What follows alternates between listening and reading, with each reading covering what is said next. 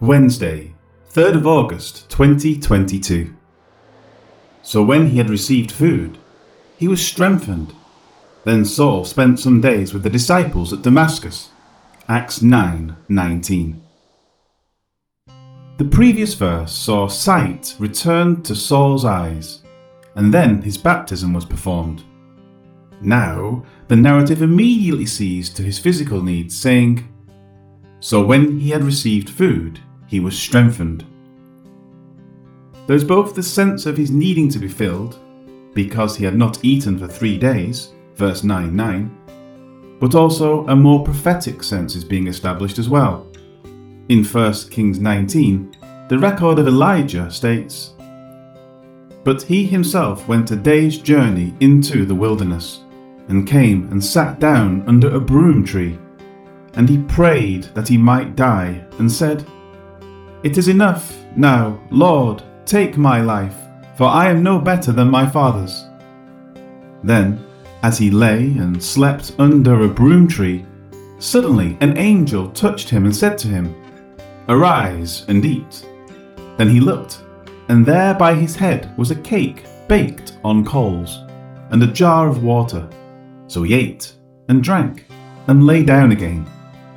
And the angel of the Lord came back the second time and touched him and said, 'Arise and eat, because the journey is too great for you.' So he arose and ate and drank, and he went in the strength of that food 40 days and 40 nights as far as Horeb, the mountain of God. And there he went into a cave, and spent the night in that place. And behold, the word of the Lord came to him, and he said to him, 'What are you doing here, Elijah?'" 1 Kings 19:4-9. Paul received food, and he was strengthened, just as Elijah was. However, with the next words of the verse, it doesn't appear to make any connection. But Paul says this in Galatians, "But when it pleased God, who separated me from my mother's womb and called me through his grace, to reveal his Son in me, that I might preach him among the Gentiles, I did not immediately confer with flesh and blood, nor did I go up to Jerusalem to those who were apostles before me, but I went to Arabia and returned again to Damascus." Galatians 1:15-17. There seems to be no room in Luke's record for Paul's words in Galatians. However, Luke was concerned with Paul's ministry in a particular way. Recording the trip to Arabia was not a necessary part of his account. The trip to Arabia would fit logically in the middle of verse 19 here in Acts 9. As Paul did not confer with flesh and blood, it is probable that he immediately felt his calling to go to Arabia and then return after that. He may have even been instructed to do this during his 3 days of fasting. As this is likely when this occurred, this brings in the next fundamental question. Where in Arabia?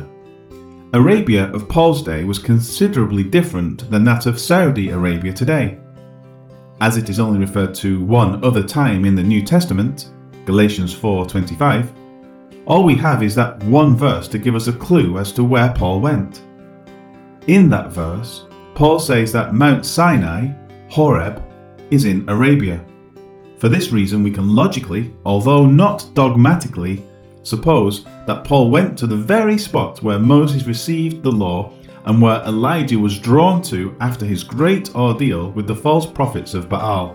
Please read all of 1 Kings 19 today, in order to receive the instruction for his ministry after having received the commission of his apostleship. There is no reason to dismiss this, and a valid reason to accept it. Regardless of this though, after his time in Arabia, it next says in Galatians 1 that he returned again to Damascus. This then would be in line with the words in Acts 9:19 saying, "Then Saul spent some days with the disciples in Damascus."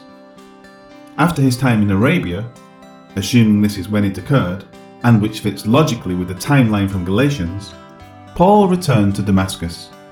In 1 Kings 19:15, it says this concerning Elijah, "Then the Lord said to him, Go, return on your way to the wilderness of Damascus, and when you arrive, anoint Hazael as king over Syria. 1 Kings 19:15. Both departed from Arabia, Horeb, and both went back to Damascus. In the Acts 9:3 commentary, the meaning of Damascus was noted by Abarim. Quote, "The Hebrew term for Damascus, namely Damask, means something like the beginning of salvation. The chronicler's slightly adapted term for Damascus, namely Daramask, means period of salvation, or perhaps more precise, full turn in the pattern of salvation. The Greek name Damascus means tameness, or somewhat more positive, synchronicity." End quote. Damascus is outside of Israel's borders, which is appropriate for Saul's calling that occurred. The apostle to the Gentiles received his calling outside of the set borders of Canaan, but still within the area of land originally promised to Abraham in Genesis 15:18. Understanding the typology, Elijah's life was a pattern of Jesus' ministry. The parallels between the two are many. A few to settle this notion. Elijah means, "My God is Jehovah." Jesus is the son of Jehovah, being Jehovah incarnate. Matthew 22:41-45, etc. Elijah was a prophet. Jesus is the prophet. John 7:40, etc. Elijah raised the dead. 1 Kings 17. Jesus raised the dead. John 11, etc. Elijah's life was threatened by wicked rulers. 1 Kings 18, etc. Jesus' life was threatened by wicked rulers. Read the Gospels. Elijah multiplied food. 1 Kings 17. Jesus multiplied food. Matthew 14, etc. Elijah ascended to heaven, 2 Kings 2. Jesus ascended to heaven, Acts 1. These and other parallels show that Jesus is the fulfillment of the typology set forth in Elijah. After Elijah ascended, Elisha continued his ministry. He also anticipated Christ, and Christ fulfilled that typology. But the point is that the ministry continued after Christ's ascension in both Israel and to those outside of Israel. Paul is selected to go to the Gentiles, and his selection occurred at the place with a name, Damascus, that suggests his commission is the start of something new.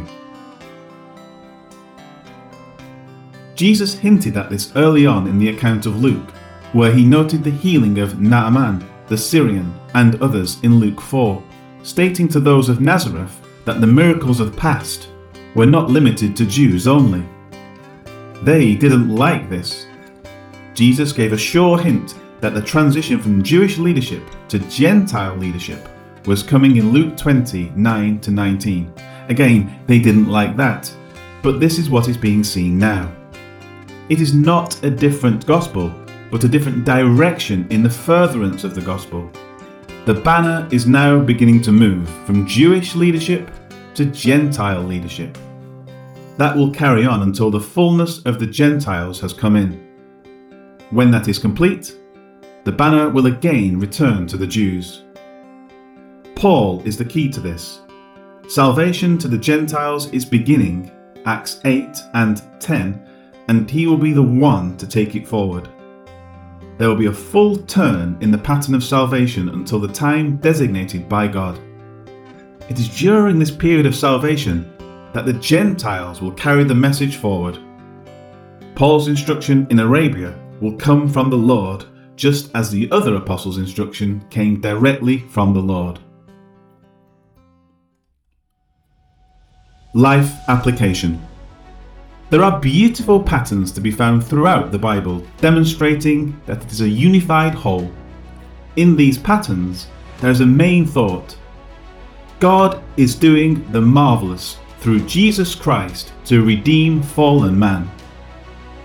Everything is focused on Jesus Christ. He is the central point and purpose of Scripture. Without him as the lens of focus, There is no clarity of what is being conveyed. But in reading the Bible through the lens of Christ, it all makes sense. God is using the most glorious means of telling us of His love for the people of the world. Be sure to accept this truth and then tell others about it. There is hope in this broken world, and that hope is to be found in Jesus. Praise God for Jesus Christ our Lord. Lord God, Your word is a treasure of wonder and delight, because Your word tells us of the coming of Jesus. It tells us in advance of His coming. It tells us about when He came, and it explains His coming to us. And more, it tells of His coming again, and may that day be soon. We wait for our Lord from heaven. Yes, we long for Jesus. Amen. After eating some food, his strength returned. Saul stayed with the followers of Jesus in Damascus for a few days. Acts 9, verse 19.